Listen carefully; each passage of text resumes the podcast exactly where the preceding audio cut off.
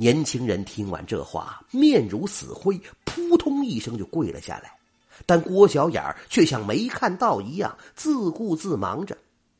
年轻人缓缓站起来，看来你是打开过盒子，见财起意了。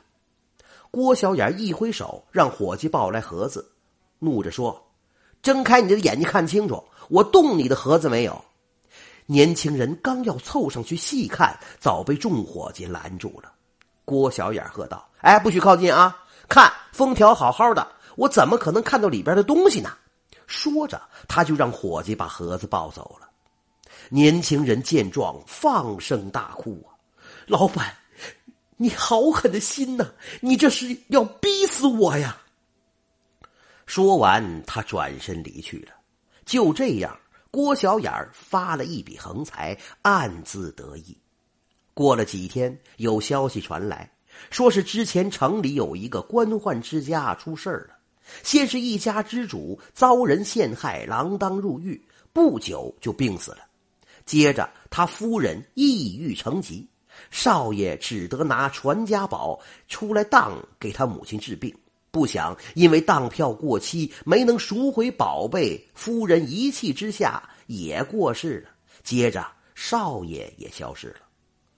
郭小眼听着，隐隐猜到那少爷就是来他当铺的年轻人，不由暗暗自责起来：“哎呀，自个儿真是只顾贪财，害死了人家母亲呢。”现在年轻人也是生死未卜，当真是罪孽深重啊！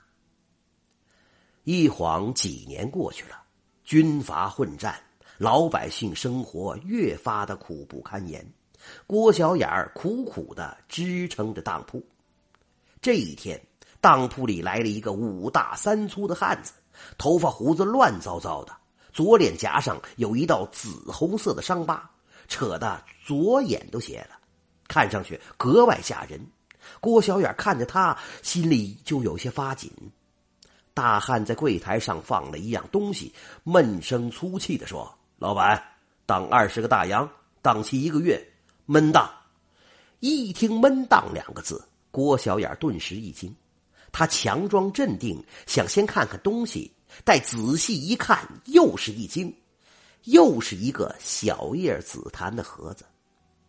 郭小眼稳住心神说：“呃，行。”随即开了当票，注明到期当银为三十个大洋。最后又当着大汉的面贴了封条。等大汉离去老半天，郭小眼还在原地发着愣。一晃一个月过去了，大汉始终没来赎当。这一回呀。郭小眼非但面无喜色，反而越发的担忧起来。又过了一个月，大汉终于来了，面无表情的说：“老板，我刚刚凑足大洋，我知道过期了，但愿多付利息，可以赎当吗？”郭小眼长舒了一口气，点点头说：“呃，当然可以，当然可以，而且不用多付利息。”说着，他拿出盒子，大汉却没有接，只是问了一句：“老板。”我听说几年前你也曾接过这样一笔闷当，可只过期一天你就不肯赎当，有这么回事吗？郭小眼心一抖说：“呃，有有这事儿。”大汉冷笑说：“那今天为什么肯赎当啊？”郭小眼忍不住老泪纵横说：“嗨，那是因为我一时糊涂，动手脚偷看了人家的东西，结果起了贪念。”后来我才知道，那年轻人的母亲因此而死，年轻人也下落不明。哎，我有罪呀！